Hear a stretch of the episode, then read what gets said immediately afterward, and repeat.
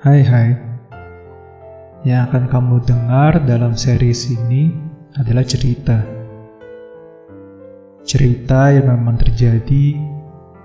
Cerita yang mungkin pernah kamu dengar. Ataupun cerita yang mungkin too good to be true. Apa pun ceritanya, selalu ada pesan baik yang bisa kita ambil sebagai bekal menjalani hidup yang unik ini.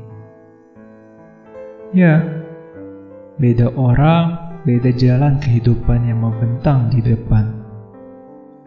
Roda memang berputar, namun sering kita merasa lelah saat di bawah dan merasa terlalu singkat saat berada di atas.